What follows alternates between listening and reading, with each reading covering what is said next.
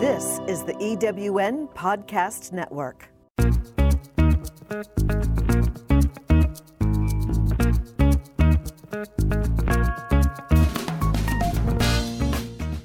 Welcome to Late Boomers, our podcast guide to creating your third act with style, power, and impact.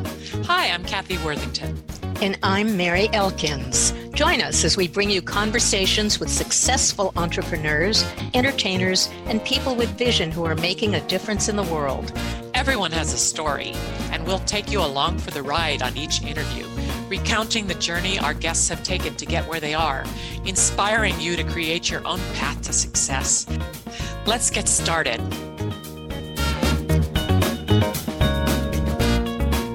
Hello, I'm Kathy Worthington.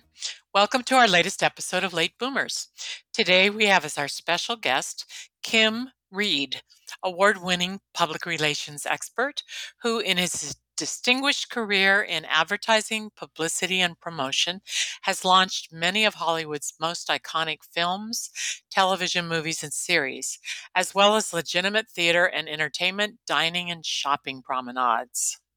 And I'm Mary Elkins. In addition to his esteemed career in the entertainment industry, Kim has written three books under the name of V.K. Vasapolli, two fictional thrillers, The Reluctant Vigilante and The Reluctant Vigilante Reloaded, as well as his book on dating after divorce titled Getting the Divorced Guy Back on, in the Game Before He Misses the On Ramp to Life and he has a memoir in the works.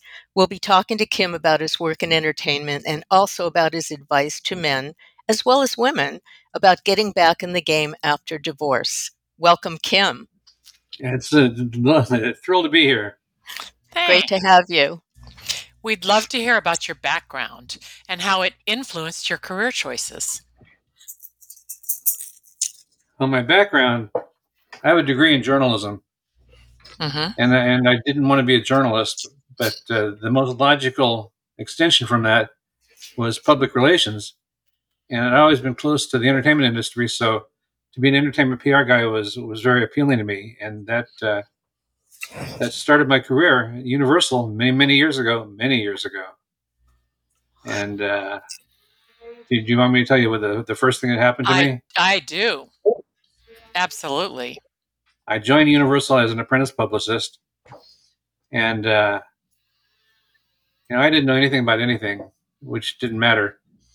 And so I got, I got called into my my boss's office one day, and he said, "We've got a film shooting down in San Antonio, and a first time director and the publicist on the show is having a lot of trouble with everybody down there, and we're going to have a junket shortly, so we need you to go down there and help out." And I said, uh, fine. I said, what's the film? And the film was Sugarland Express. Oh, Oh, You, you familiar it. with it? yeah. oh yeah, I love that film. Well, the first time director was Steven Spielberg. Mm-hmm. Oh, boy. That's amazing. And, and so I, I took care of business on that. I came back and they said, we got another low budget, really low budget film with a first, another first time director. And they can't afford a publicist, so go out and see them. These people put together some press materials, and uh, we'll, we'll take it from there. And I said, "What's the film?" The film was called American Graffiti. Oh, another great film, another classic. It was, it was Lucas's George Lucas's first first time directing. And I, I don't A know. lot of first time people on the on these movies. Why did know. you get in on the ground floor, didn't you? I, well, I did. I don't know what whatever happened to those guys, but uh, I, I came out okay. And so I came back from that, and they said, "We've got another film that we're not getting any attention for, and we need to get some traction for it, and we're going to put you out on a, on a three month project with the uh, director." Now, this guy was not a first time director; he'd been around a while. His name was Alfred Hitchcock. Oh. I, I know you have stories to tell about him, but um, I'd like to ask you about your experience in television first. You worked at NBC and Universal and TV and MGM, Columbia. Um, talk about your experience on shows such as Police Women and Falcon Crest and 30 something. There's so many more to list, which I won't. But uh, do you have any interesting anecdotes about that? I've been in the business oh, for about 40 plus years. so there's a lot of experiences that, I've had, and uh, I, I, documented a lot of them in that memoir. It's only because a friend of mine asked me about what I had done, some of the highlights and lowlights, and so I just started writing this stuff down. All of a sudden, they became memoirs, about 70, 80 pages worth of stories. So I've got a lot of stories to tell. I don't know which one or ones. I mean, I, I became very close to Angie Dickinson. One of the amusing things to me on that one was, I mean, she was really the hottie in her day. Mm-hmm. You know, Oh, and for those, those of us Yeah. at a certain age, you know, wouldn't know her. Uh, but uh, if you know Policewoman or any of the things that she had done, you know how hot she was. And I got a call one day from her, and she said, uh, "What are you doing this weekend?" I said, "Whoa, "What? What? Why do you ask?" he said, "How would you like to be my date at the Emmy Awards?" Mm. And, Can't turn and that down. No, and where the, all my friends are taking taking girls to the prom, I'm taking Angie Dickinson to the Emmys. Uh, this is a very cool job, and Yeah. we did we did go to the Emmys. And what was amusing about that was, uh, she was divorced or getting divorced from Burt Bacharach at the time, and so things were a little up in the air, and I had to be very careful how we handled her. You know, when you're a publicist on a, on a TV show or a movie or, or virtually anything, you become their best friend, their confidant, their pal. Their it's more than just publicizing a show or a, or a person. And so it was good that I was with her. Actually, actually, I took her down there, and so we show up at the. Uh, at, then it was at the uh, Hollywood Palladium, was where they had the awards of the year, and we pull up, and there's the paparazzi, you know, tons of them, and and uh, I thought, oh boy, here we go. So we get out of the limo, and uh, everything is flashing left and right, and you know she just is used to that sort of stuff. I'm on the other side of the cameras as a publicist. I'm not in front of the cameras, and so all these flashes are going off. I'm, I must have looked like the deer in the headlights. In fact, I know I do because I have the photo. I have the photo from it. And so we made our way in there. She was nominated for an Emmy, and so she didn't win. She said, "Can we go home early?" I said, "Absolutely, whatever you like." So we go out, and I got to get through this maze of paparazzi again, and they're shooting left and right, and I, I always have to get in the car. So I got a call the next morning from a, a journalist, uh, a woman who I've known for a very long time, and she said, uh, "I hear Angie Dickinson had a new uh, hot uh, date and new guy in her life uh, with her at the Emmys." And I said, "No," I said, "That was me."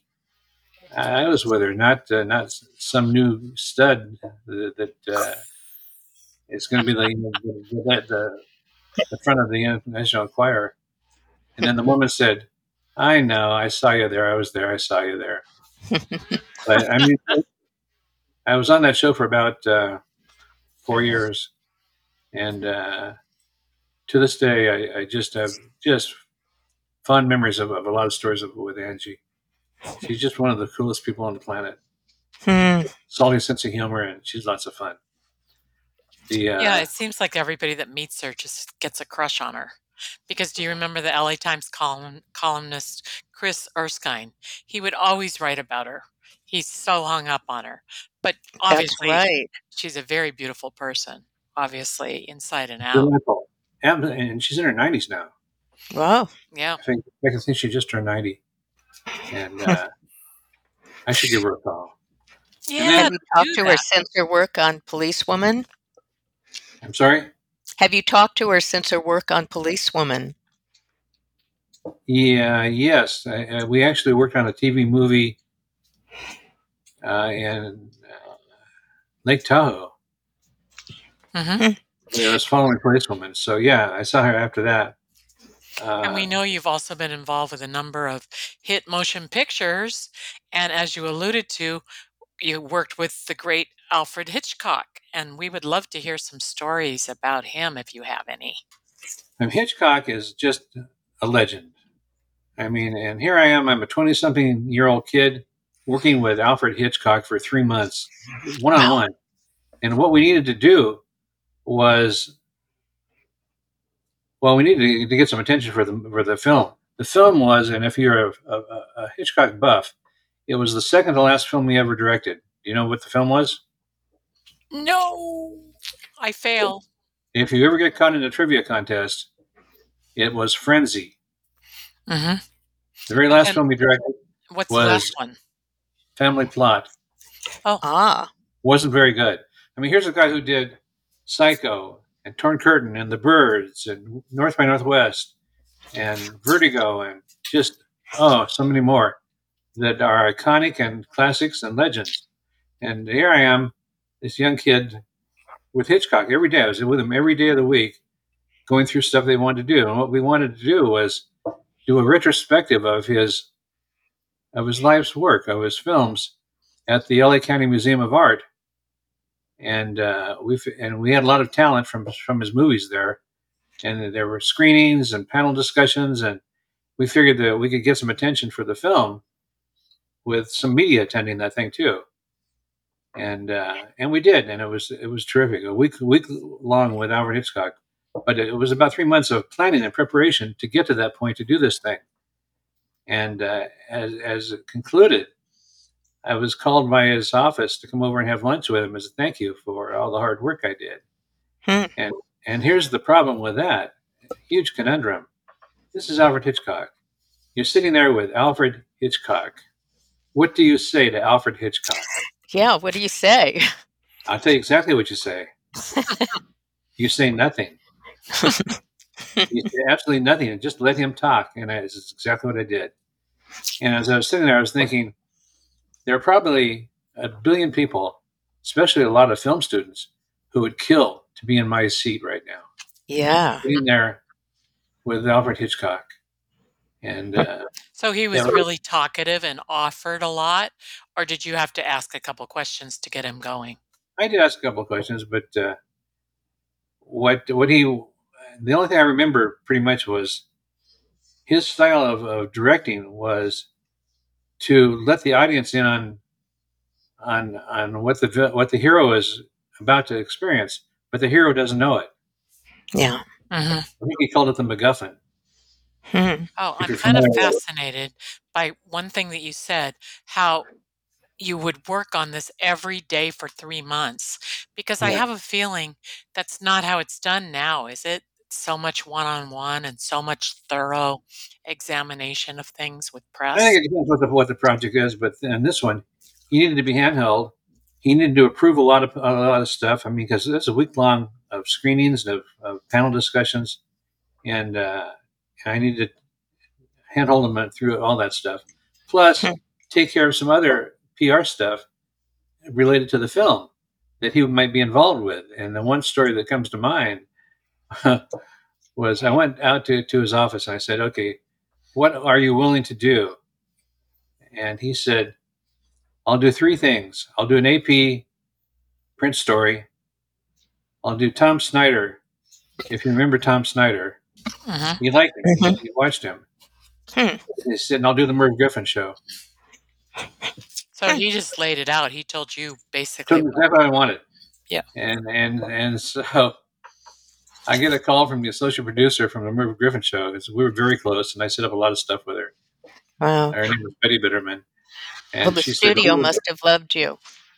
Uh, yeah, well, I was a very active guy, and uh, I said to Betty, what, "What's up?" She said, "We would love to have uh, Alfred Hitchcock on the show." And I said, "Seriously, come on! This is Alfred Hitchcock. He doesn't do TV shows. It's out. You know, I already had him in my hip pocket. I already knew." I said, "Okay, here's the deal.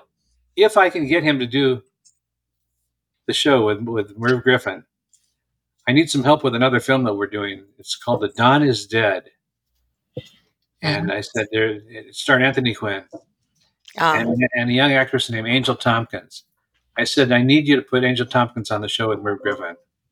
ah, hmm And she said, Really? If you if you can get Alfred Hitchcock, we'd be happy to put her on the show. We don't know who she is, but we'll put her on the show. And I, you know, I already had Hitchcock in my hip pocket, and so it was a done deal. And uh, we put her on the show, and uh, the Don is Dead turned out to be the movie is dead. It, nothing, nothing helped that movie up whatsoever. But uh, it was they had uh, Hitchcock on the on the uh, Griffin show for ninety minutes. Dedicated especially to him. So Oh, anyhow, it, show. it was a lot of fun, I, I probably didn't realize what what was going on in my life at this point, and the kind of people that I was involved with and working with. You know, I went from Spielberg to Lucas to Hitchcock. Whoa, baby! Yeah, really, that's so amazing. Did you have to trade actors like that when you were working with uh, with PR in the at the studios, where you had to talk to television uh, shows and say, "Well, if you take this person, you have to take this person." Yes, absolutely. That's how the game is played. hmm Absolutely, it's leverage. Leverage. That's it. Do you remember any, any other stories about that? Uh, people that I leveraged on the show. Yeah. hmm No, I only remember the bad experiences. Well, the Hitchcock one sounds pretty good. It does. It sounds pretty very good. Not just pretty good, very good. It, it's it's really a great note for people starting out when that you said that you didn't know what you were doing and boom, you work with Spielberg and Lucas and and Hitchcock.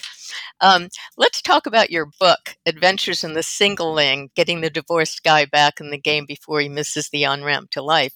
You're kind of a, an expert on on love. So how did that come about? How did that book come about? And why did you use the name uh, V.K. Vasapolli as the author? Well, first of all, I, I I don't want to be characterized as an expert on this stuff because I just have experiences like everybody else on this planet. But mine were so cathartic that uh, they were worth documenting in a book uh, because uh, I had observed other people's experiences. I had my own. I had a lot of stories. I had research I'd done. I thought, I think I've got a book here. And uh, so that's how the book came about. The VK Vasapolli is the name I was born with. Ah, Oh, Yeah, I'm, I'm a Sicilian. Yes, great. well, yeah. Kim Reed is quite far from being Sicilian. Quite. But Right. let's let's hear a lot more about this book. Yes. The book is uh, predicated on the, uh, the the the idea that that guys, you know, when when a, when a, marriage or a long term relationship or even a short term relationship falls apart, it fell apart for some reason, and it might be because the guy did something wrong. I put I put this on the guy. The guy may have done something wrong, and maybe we can do it differently and do it better next time around.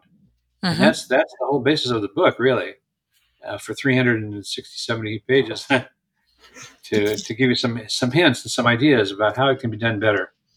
And do you Well, the book guys- uh, talks about talks to women too, don't you think? One of the things that that uh, I was told by an agent was that it's not going to do very well because guys, men don't read, especially don't read books like this, self help books, but women do. And so I really designed this thing as a as a dual gender read that women could get as much out of it as men because it'll give you women a chance to to get some sense of what we guys are thinking, what we're doing, and uh, it gives you a heads up maybe on on our motivation in Hmm. terms of, of establishing a relationship. And so that was the whole idea behind the book. Uh, and the biggest problem, I think, on the second time around for, or third, or whatever, how many times for for a guy, is how do you do it right, and what and uh, what, do- what do you do to do it right? You know, and the Yeah, what problem are is, the rules about manners that men need to know? well, there's a variety of things, and uh, you know, dating and finding meeting people is very difficult these days, as it has been in the past, because it was probably pretty much a bars and clubs situation. I'm not a bars and clubs guy, and so that that never worked for me. And so, where do you go? Where do you go to meet somebody? And uh, the the obvious answer to that is online. Well, there's two problems. There's two big problems with online dating. One is it, it is really kind of a feeding ground for predators, and the other problem is everybody lies. Hmm Oh, Everybody lies. oh, that's scary. And so the women that I had dated, and there were quite a few, because I dated every whack job and every nutcase and every Fruit Loops in the entire city. You know, I bet you didn't, but, I but did. nice try. Oh, gee. I did, and it was just it was uh, it, it, it was it was tough. So online dating, which is a three-step process, which you probably know. I mean, women are probably very aware of this stuff. But the three-step process is one is you connect online, and uh, and if that goes well, then maybe you trade phone numbers, and then you get a, a chance to listen to the voice and how they handle the English language, and if if they can pronounce the word ask as ask and not asks, which I'm sure you've heard some people just can't pronounce it right. And then if that goes well, then you set up a third encounter of the close encounter of the third kind meeting. You get together. And so I, I just one one recollection is I, I, I met this woman online and everything went well there. And we uh, spoke and we said, let's get together for a drinks or a dinner. And I thought, let's do dinner. Uh, I'm pulling out the, all the stops here. and so I met, it was a, a restaurant in uh, Universal City, and it had a, a, kind of like a bar and a meeting area in front of the, where the restaurant itself was. So I stationed myself very close to the front, and uh, and a few people walked in, and I thought, well, there's an attractive person. There's an attractive person. I didn't see her online. There's no photos online. It was just uh, words. And so finally, she walked in, and she was an overweight, type A personality attorney. And she said, Are you Kim Reed? And I blew it. I blew it at that point. I should have said, No, I'm not. Oh, no. And, And so, what did she do? Did she just wait at another table? Oh, well, no. you know, we hooked up and we, we, we got seated and we were barely even seated, hardly even sat down. She said, I have a question for you. And I said, Yeah, well, what's that? And she said, What goes clop, clop, bang, bang, clop, clop? And I thought, Oh my God, I have no idea. What goes clop, clop, bang, bang, clop, clop? Do either of you know? No. No. It's an Amish drive by shooting. Oh, Ew. Yeah, that's- okay. That's what I That's a great way to start a date. And I yeah. I thought this is going to be a very, very long evening. A long dinner. Uh, yeah, very long. Well, That's how it started. So, so I think that we both knew in the first five minutes that there was not going to be a second date.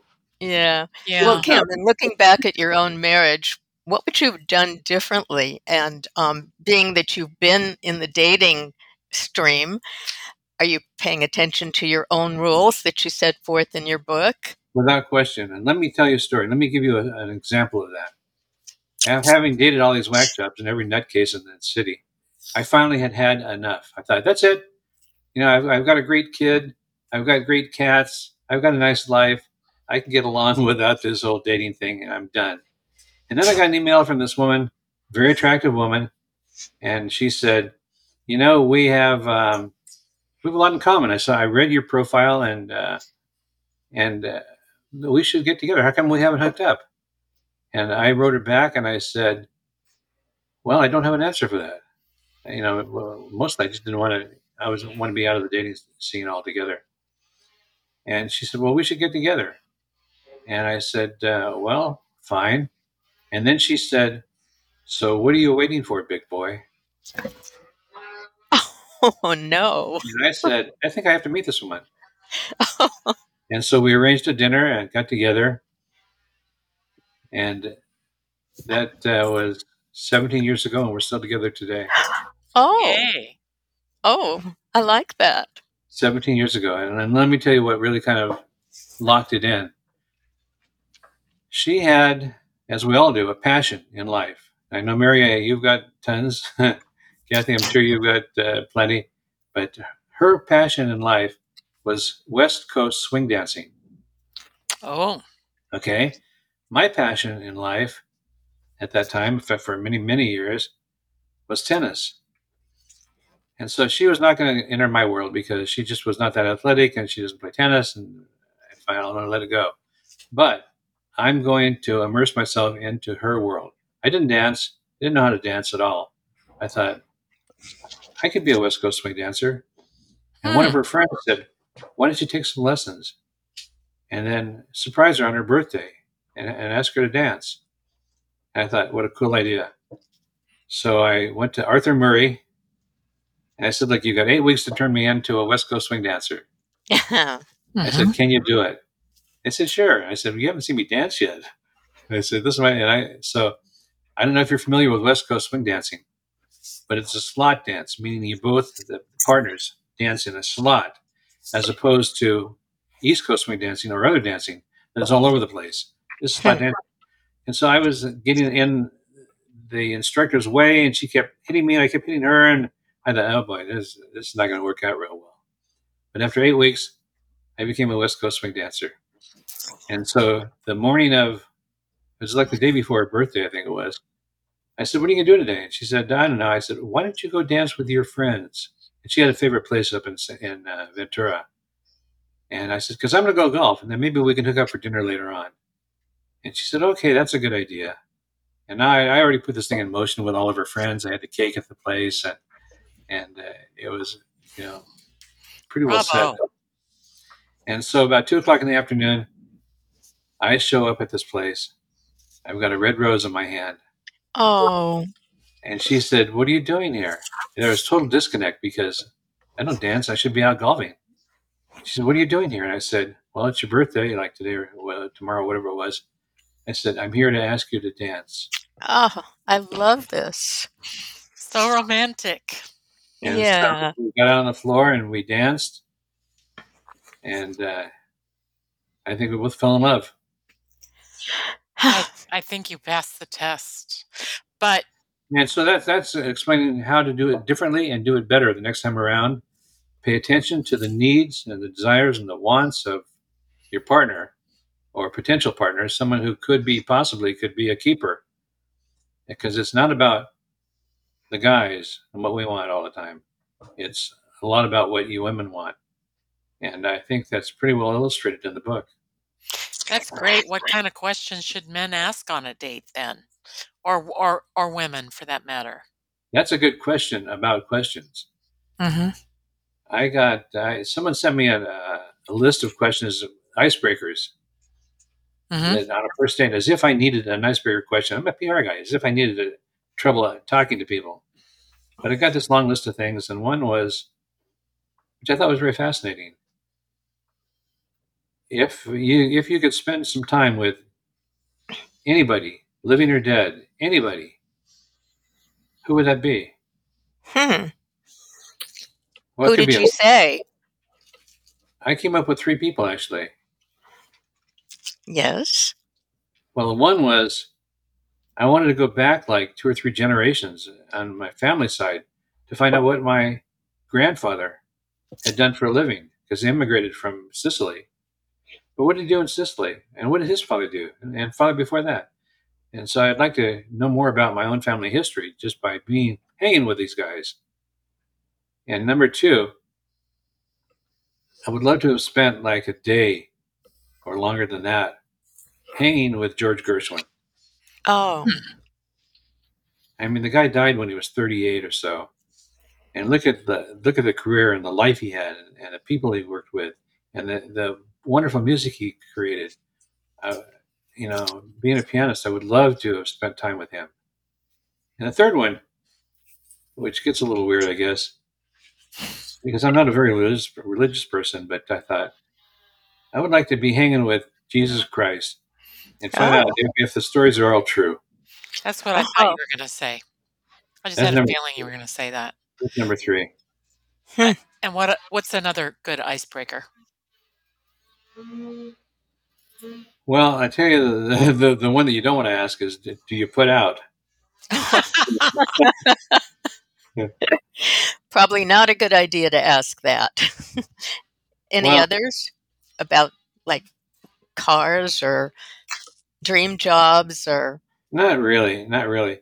The the problem with, and I think it's a problem. I don't necessarily agree to the uh, idea that opposites attract. And so, if you're going to ask questions, you have to keep that in mind. And to wit, you know, you, there's the religion thing, and then there's the politics thing, And uh, are you on the same page with uh, musical tastes? You know, maybe you want to go see uh, a Tony Bennett concert, and she wants to see Barry Manilow. Well, are you on the same page? No, not necessarily. Um, what about uh, food? Is she like sushi and you don't, or vice versa? Is that a problem? Socioeconomic status, is that going to be an issue? Would you like to sleep out under the stars? And for her, being in Motel 6 is about as close as it gets to camping out. hmm Yeah. And then what about um, ghosts, UFOs, mediums, poltergeists, afterlife? I mean, those are all you know worthy of questions to stimulate conversation. But do you both need to be on the same page with all that stuff?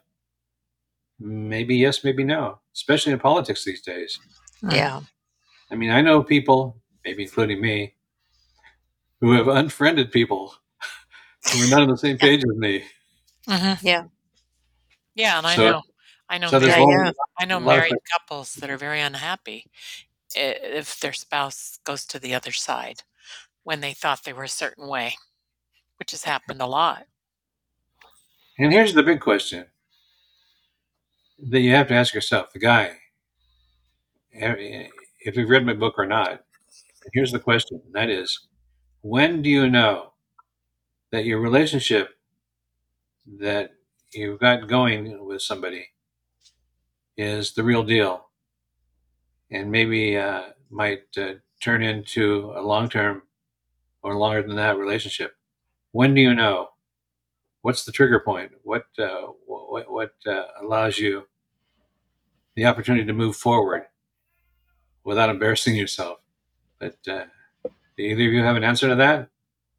What You do. I do. We I have hope. three. I have three answers. Three answers to that, and uh, there's probably more if I think about it. Probably a lot more. And anybody who you ask this question to would have an opinion too that would probably be different than what I'm about to tell you. So there are probably a ton of answers to that. But what's the turning? In fact, I even had to write it down so I didn't forget it. Let me just. Uh, how do you know when a relationship is more than just a casual dating thing? That's the question. More than just a casual dating thing. Number What is one. do you? What is your answer for us? Well, the first answer is believe it or not, sex is not the most important part of the relationship. All of a sudden, it's not the uh, be all, do all kind of thing. I mean, it's important, but it's not the driving force in a relationship anymore. Hmm. I don't know if you agree with that. At even, at no matter what age you are. Well, that might play into it quite a bit because as as you get older, you know, you kind of been there, done that sort of stuff. Maybe it's not as important, but uh, it's still very important. It's very important, but it's not the be all end all in a relationship. I think. Number two, you send out Christmas cards with both your names on them.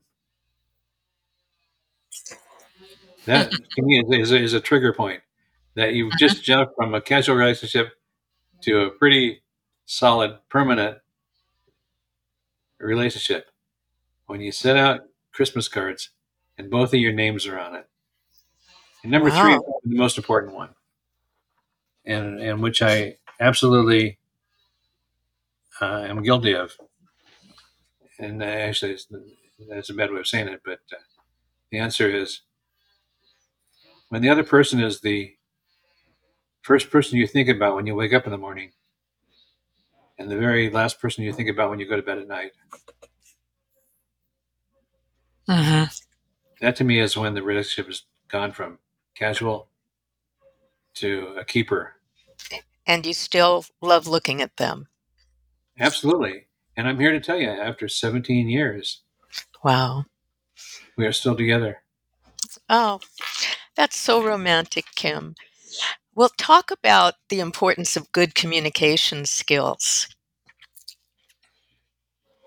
There are two things I think that, that are critically important in any relationship, short term or long term, especially long term, maybe especially short term. Two things. What would those two things be? One, honesty. I think that's critically important. Number two, communication. I think that's where every everything goes south. I think that's where my marriage went south. That's where life goes south if you don't have good communication skills and uh, how you how, how you get those things is is uh, is a good question. You don't have to be a PR guy to understand communication skills. Well, well, what what is taboo to talk about for both a man and a woman? What shouldn't they talk about on a date? Number one, absolutely number one. Unless you don't want to talk about the the last president. Uh, number one is do not talk about the last relationship you had, whether it was a marriage or or just a you know a fling, a former boyfriend, former girlfriend. I think that that probably ended more than one of my nutty dates with the woman just crying her eyes out about the guy and what he did wrong and why it didn't work out. And you know, I don't want to hear it. I don't need to hear it. And don't want to hear it. Don't Yeah. really care. That was then. This is now. hmm And so I think that's the number one thing you do not talk about is the previous relationship. Would there be an exception to that if your spouse had passed away, possibly? Well, that, that that's a whole different area, and uh, but yes, to to a certain degree, yes. Hmm. Because following the dissolution of a marriage, or even a breakup or becoming widowed, where do you advise people to go besides the internet to meet people? Well, I'll give you several examples, several places, and see if you agree with me or not. Okay. I even wrote these things down so that I wouldn't forget them. Hmm. This is beyond the uh, the internet. One is the gym. hmm says a lot about you that you're health oriented, that you're interested in buffing up, and you want to look good, and you may or may not meet somebody at the gym. Hmm. I have not, but uh, that's okay. Number two, the supermarket. the produce section. Start a session and don't bend over because you don't want to be mistaken for the special of the week. but the supermarket, hmm the hardware store. Ah. Women need to buy light bulbs. hmm uh, of course, uh, if you're hanging around the, the supermarket too long, you're hanging around the the, the, the hardware store too long, you, you'll be, you know, mistaken for a stalker or something. I guess. You have to be careful. Number three is, is the car wash. hmm Now, what you do, what the guy has to do is first you look at her hand to see if she's got her wedding ring on, and if if there's no wedding ring on, then you check out what car she's looking at during the, the dry period. And if it's a really hot car, an expensive car, okay, that might might want to you know move in there and say hi to her. what what does that tell you about her? She's got some bucks. Anyhow, the tennis club. Even if you don't play tennis, you can learn how to play or just take care of the social aspects of it. But there are a lot of people there, especially my tennis club, who are single and looking for love in all the right places. hmm The hair salon. You women talk about guys while you're getting your hair done. I know because the woman who cut my hair gives me all the, the lowdown on who's interested and who's not and who's uh, who's available and who's in fact I had one very kind of bad experience there. I got a call from from my, my hair girl one day and she said, I've got the perfect person for you. And I said, Yeah. Tell me about her. And uh, I said, There's two things I need to know. One is, does she work? Because I don't want to be a sugar daddy. And where does she live? Because I don't want to drive 8 million miles on a date, which I've done way too many times. So, does she work? Where does she live? And she said, Well, let me ask her. And I said, She's there right now? She's there? She said, Yeah. Let me ask her. So she yells, Hey, Susan, uh, where do you live? And here's what I hear in the background I live in Encino. and I said, You know, he said, Call me crazy, but I just got a little thing about dating somebody who's got a deeper voice than me. and then that's going to be a problem for me. but you can get tips, and I have several from the person that cut your hair. I'm speaking about the guys who go to the hair salon because all you women go regularly. And that's what you talk about. You talk about guys, and you talk about the last miserable guy and looking for the, the next best guy. religious people probably can meet people at church. Ah. Mm-hmm. And the last one that I, I noted was, and, it, and it's unfortunate. Actually, it worked out for me a couple of times pretty well, but that would be well-meaning friends. Hmm. Blind dates. Well-meaning friends. I mean, really, they, they've got they know somebody who's also looking for somebody, and but they know you in a certain way, and they know that other person a certain way, and the two don't necessarily mesh. And, and you say thank you very much, and you go on the date, and you didn't have a good time, but, but I did have one. It lasted quite a while. Hmm. It was because of a couple of well-meaning friends. When it comes up in conversation, how you, how's your social life? How's your love life? How's your sex life? How's any of that life? You go, well, not so well. Well, I've got somebody for you. Okay. Yeah, reminds me of Bridget Jones' Diary, where she met her the man who was going to be the love of her life at her parents' Christmas party. so, so Kim, how do you make sure your next relationship is the lasting one? You go West Coast swing dancing with her. Ah, yeah. And what would you like our listeners to have as a takeaway today, Kim? If you read the book, the last line, the very last line in the book, the very last page, the last line, the last page, kind of says it all. And that is nothing more than strive to be happy. Mhm. Whatever it Right. takes, after 380 pages, whatever it takes. if that helps, if that helps, terrific. But the whole goal is strive to be happy.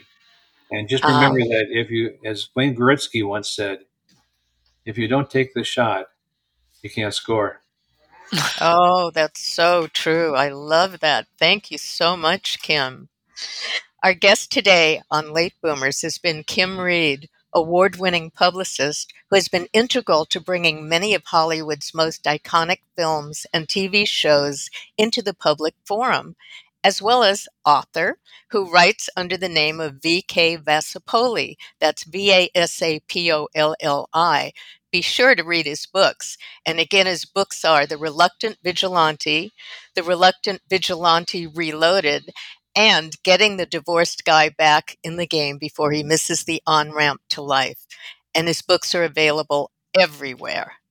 And we want to remind our listeners to follow us on Instagram at I am Kathy Worthington and at I am Mary Elkins and at Late Boomers. We hope our podcast content is bringing you some joy and inspiring you. And you can write to us on our website, lateboomers.biz, B-I-Z. Thanks so much for listening. And please subscribe to Late Boomers on your favorite platform. Thank you so much, Kim. It has been an extreme pleasure. Ours too.